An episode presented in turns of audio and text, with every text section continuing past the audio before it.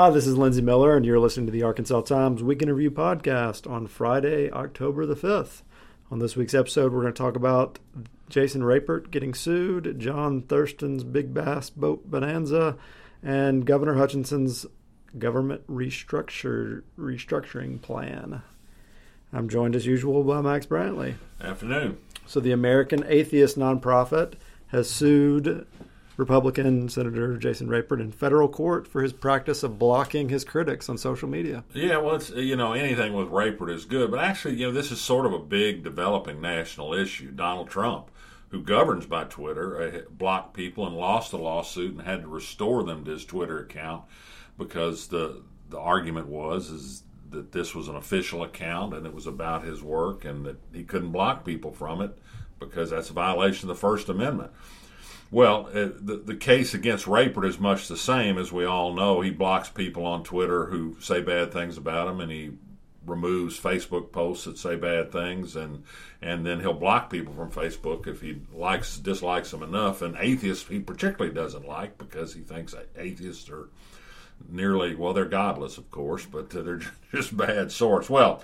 So uh, the American Atheists, which have some resources, uh, apparently hired Matt Campbell, the Rock lawyer, to sue, and they've done so. And and Rapert responded with his usual just barrage of words about how this political enemy is out to get him. The interesting thing that happened this week was is that Rapert's key argument is is the state doesn't pay for his accounts.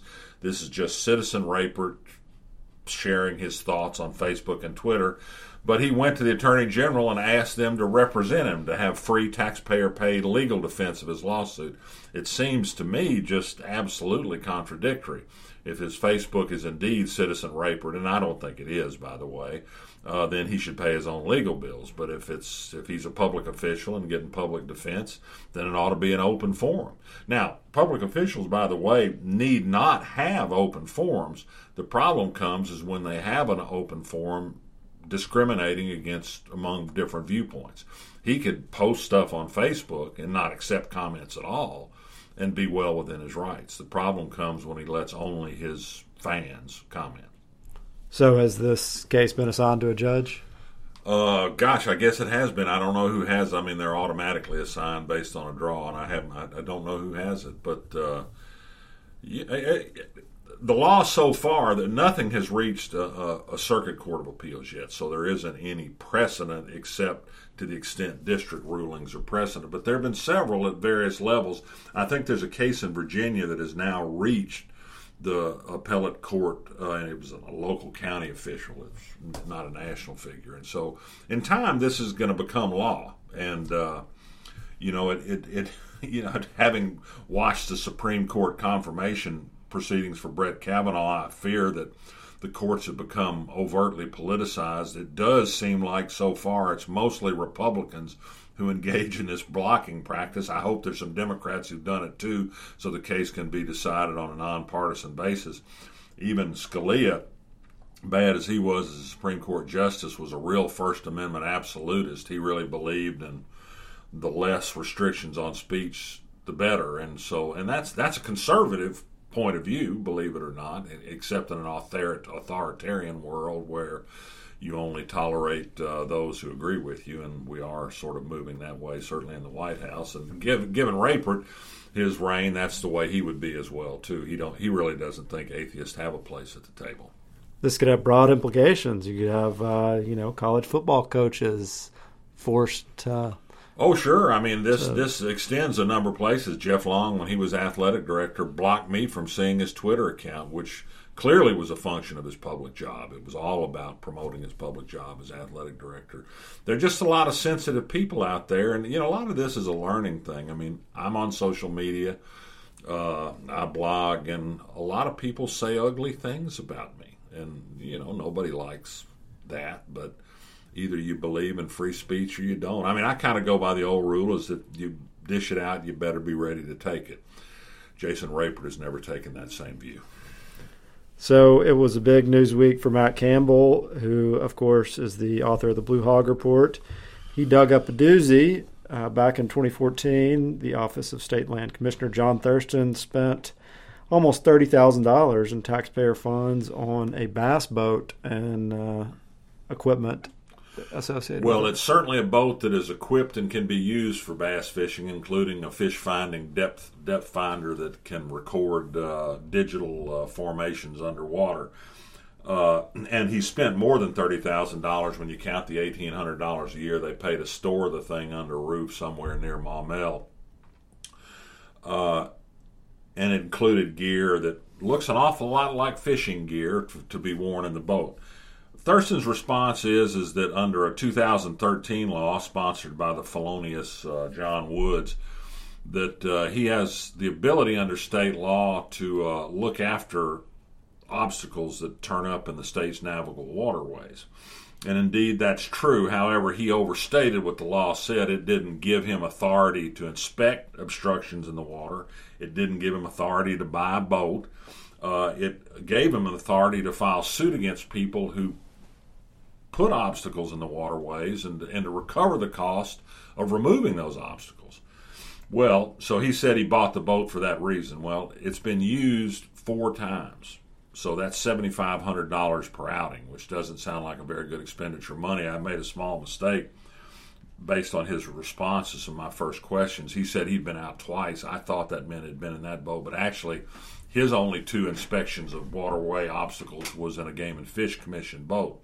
So they've used it four times. Apparently, didn't use it at all last year, and so you have to question the great pressing need for this boat. First of all, but Matt Campbell also uh, discovered something that was even more interesting, and he wrote about it today, and that is this: the city of Maumelle has been upset about a ruined barge that's submerged, uh, partially submerged on the shore of the Arkansas River near Maumelle. They're fear that parts of it will float away, damage bridges and other structures along the river.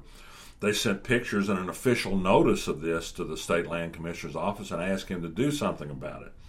Uh, and provided no records that they had done anything about it. I asked them about this today, and the office responded that, well, they'd made one inspection, they didn't say when, and then made a second inspection, they didn't say when, perhaps following this Campbell report, and said it would be cost prohibitive to do anything about it. In other words, they did nothing. Now, there's no report of these inspections that I've yet received in response to my request.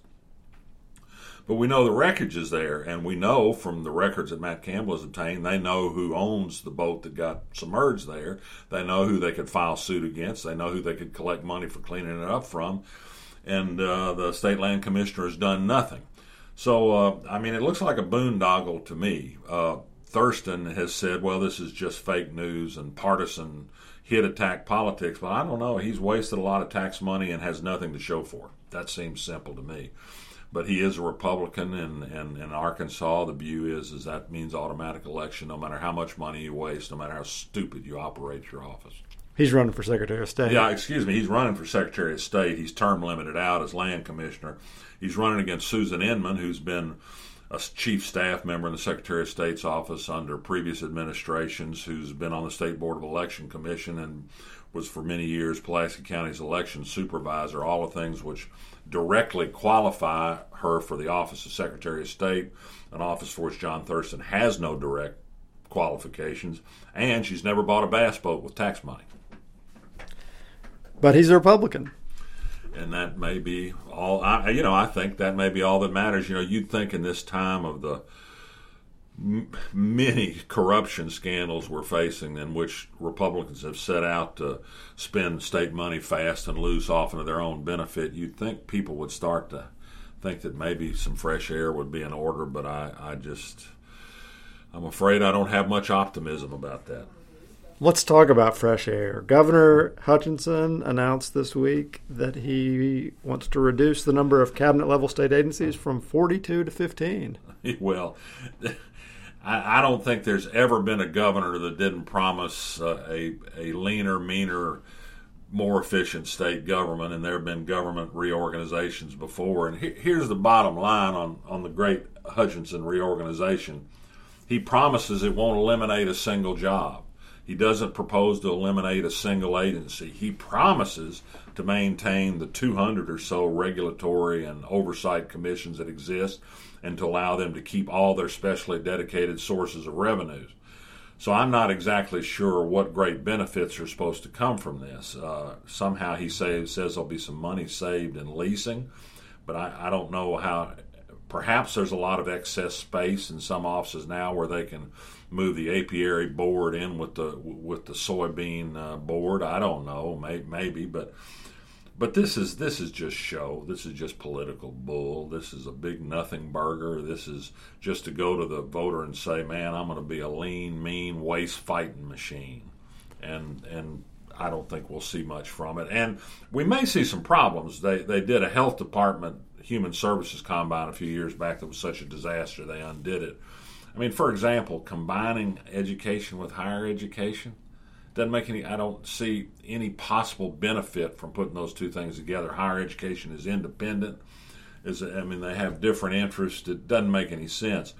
There'll be some interesting things that develop. For example they did move ahead with combining parks and tourism with heritage and uh, oh one other the history commission i suppose state library and you know that is not that's not a crazy combination of tasks necessarily, but personalities then enter into it as we don't yet know who are, who are going to be the boss of bosses of these 15 new agencies.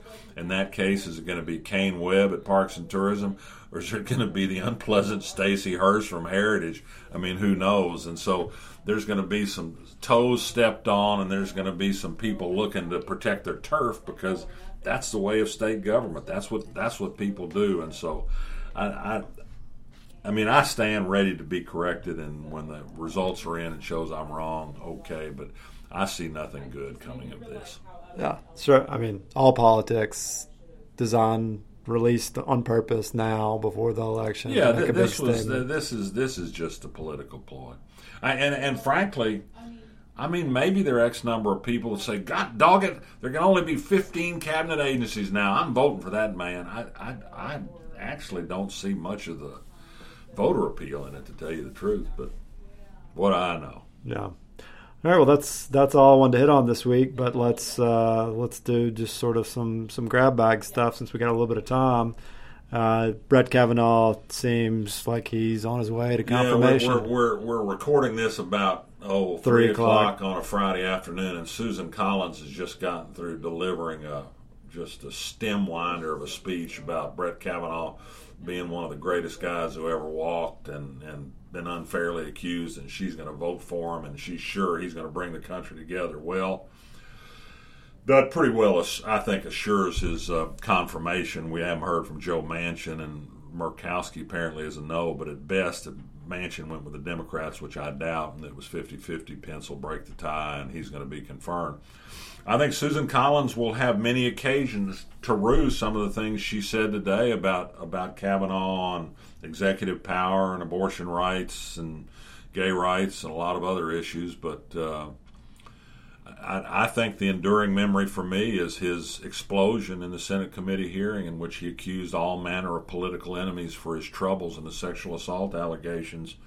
And uh, I, I, have no reason to believe, as 2,400 law prof- professors feel the same way, that he'll be a fair and impartial judge in cases involving those people. I, I think I see cases where people will ask for him to recuse because they expect him to be unfair, and they'd have good reason to he's clearly a mean drunk and a belligerent guy who's prone and when he's under the influence of alcohol to do bad things, which doesn't make him unusual in that regard. And, and I don't think either drinking habits or or a bad personality are necessary disqualifiers, but partiality is, and he exhibited that pretty strongly. I think. Do you think that there are lasting political implications from this well, I think fight. the lasting implications are, at least in the immediate short term, which is a number of years, is now the Supreme Court is just as politicized as everything else. Of course, that was that had already happened a year ago. I mean, Susan Collins was really hypocritical. The, the, she she made it sound like the Democrats are going to be against him no matter what. Well, that that's true, but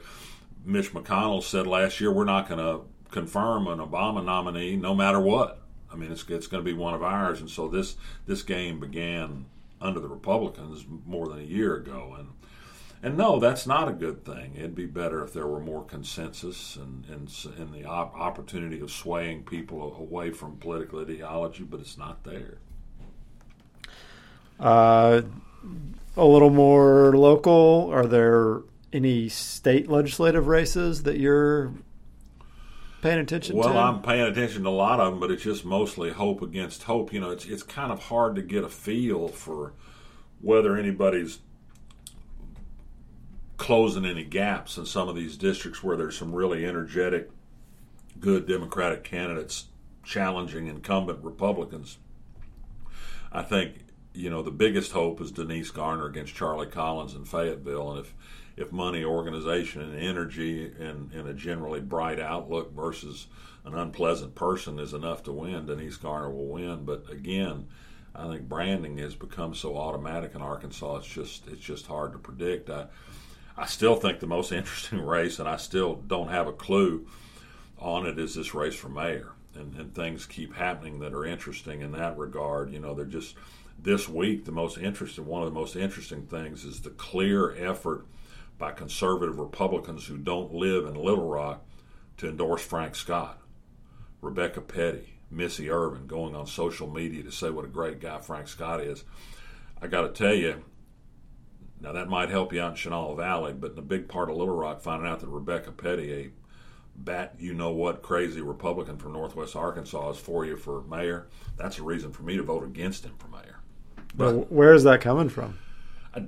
Who knows? I mean, I, I good question. I, I'm not exactly sure what it's about, unless it's just sort of the government industrial complex, the highway commission money into the. I mean, the Republicans are all for building highways, and maybe, maybe that. I mean, he is a nice guy. I mean, there. I mean, you could, but why all of a sudden Republican legislators from Mountain View and, and Rogers getting into the Little Rock mayor's race? I mean, what's what's that about? Crazy stuff. Of course, there, there's the local Republican split, which is early in the race. Warwick, Warwick Sabin went out and had a big fundraiser in Chenal Valley. People like Bill Vickery and Sheffield Nelson were, were part of the host party. And so he had that. But then Baker Kurrus has direct connections to the Republican community. He once worked for Winthrop Rockefeller. The lieutenant governor was head of his business enterprise. I noticed that Lance Hines, who's a big Republican, is an endorser of Baker Kurrus. So I, basically, all three of the leading candidates for Little Rock mayor have supporters that might make you want to vote against them. so, so, so I, maybe they all erase each other. I don't know. And uh, Lisenne Rockefeller held a fundraiser for Scott. Right, she held a fundraiser for Scott. Yeah, too. So, so who knows? All right, well, let's leave it there and move on to endorsements. What do you got this week? Well, it's never too early to start stocking up on Halloween candy because you got to eat a lot of bags of it to decide which ones are the best to give out and I've started eating some candy. I wonder. I thought maybe this would be even candy you could eat, but then I checked the ingredient list and probably not. It's called Hershey's Gold. It's a peanut butter bar. It's peanut butter and pretzels. Oh, it's gold looking. Unfortunately, it has skim milk in it. I don't know if you can eat some mm, no. with skim milk in it. It's it's not Might chocolate. one, it's though. not chocolate, but man, they're good. But other apart from candy that I've been eating, I've been eating it while I've been watching Mystery Road which is a six part series uh, by Australian television that's available on Acorn. You can get it on Amazon or Netflix. Stars Judy Davis and a, and a guy who's an Aboriginal actor of some renown in Australia, Aaron Pedersen. It's a it's a cop show about a, a murder case out in the outback. But the, I mean, the star, the, Judy Davis is great as, as the head police chief in this dusty outback town. But the star is the countryside, the outback of Australia. It's just the, the cinematography of the filming of this and just the landscape is just these vast, open, dusty, hot spaces. It's uh, and it's you know it's I mean it's a kind of pro forma plot line, but a lot of sympathy toward Aboriginal people, a lot of Aboriginal actors, and it's a mystery road. It's good. Sounds great. Well, that reminds me, uh, I after fretting over this forever and putting it off, finally dealt with my outrageously high AT and T bill. Uh, when I signed out signed up for AT and T, I was paying I don't know about one hundred twenty five dollars for decent internet, a full TV package, and HBO. Do you have a phone? Uh, I did, but we got rid of that. But that was part of the initial bundle. You don't anymore. No, uh, and that went up year over year, and I'd call and say, "No, I'm not paying that." Until finally this year, it went up to two hundred and eighty six dollars. Whoa! And I just got furious and, and finally called them after paying it for a couple months. and uh, had to, to do two phone calls, but finally was able to cut the cord and just get fiber internet, which has recently been rolled out for fifty dollars for a year. Then it'll go up to sixty dollars. But I was inspired by a buddy who's doing Hulu Live, and I think everybody has these. I think AT and T has one too, but I don't want anything to do with AT and T. You know, as much as I can. Um, so there's Hulu Live, there's YouTube Live. Um, Amazon may have something. Have you gotten the over-the-air digital antenna so you can get the local channels? No, but I'm not sure. Yeah, I guess Hulu Live won't give you the local channels, but you can watch Force. I mean, it gives you a basic cable package. You can get all the channels that you want. You, but I mean, like the local affiliates. I don't know if you can do that. I mean, you could get if you cared about watching NBC television shows. Well, just could. once in a while. I mean, I don't watch them much, but I mean, I, I watch the local newscast some. Yeah, I mean, that's although I mean, apparently these digital antennas once you, I mean, they're free, I Right. mean, you know, they're and they apparently work. but these all of these new internet TV packages, or most of them at least, I think have a DVR built in. So with Hulu Live, you've got a certain amount of space that you can DVR. So it's just like normal. So if I get that, I think it's fifty dollars. So um, hundred dollars plus Netflix, hundred and ten. Maybe I'll do HBO. You know, hundred and twenty. I'm still saving. A bunch. Yeah. So uh, it's worth. Do if you get it? Do you get ESPN in your package? You would do if you do Hulu Live. Yeah, you get all you get SEC and I'd be everything. happy. I don't. know, I'd be happy to give that up. I, I resent how much money that I pay to Comcast goes to ESPN. Yeah. Yeah. I mean, I watch it once in a while, but I may watch the Alabama game watch it for the first 15 minutes at Any, least. anyway. All right. Well, thanks for listening. Subscribe via iTunes or check us out on Spotify. And check out all our podcasts at arktimes.com slash podcasts. See ya. Bye.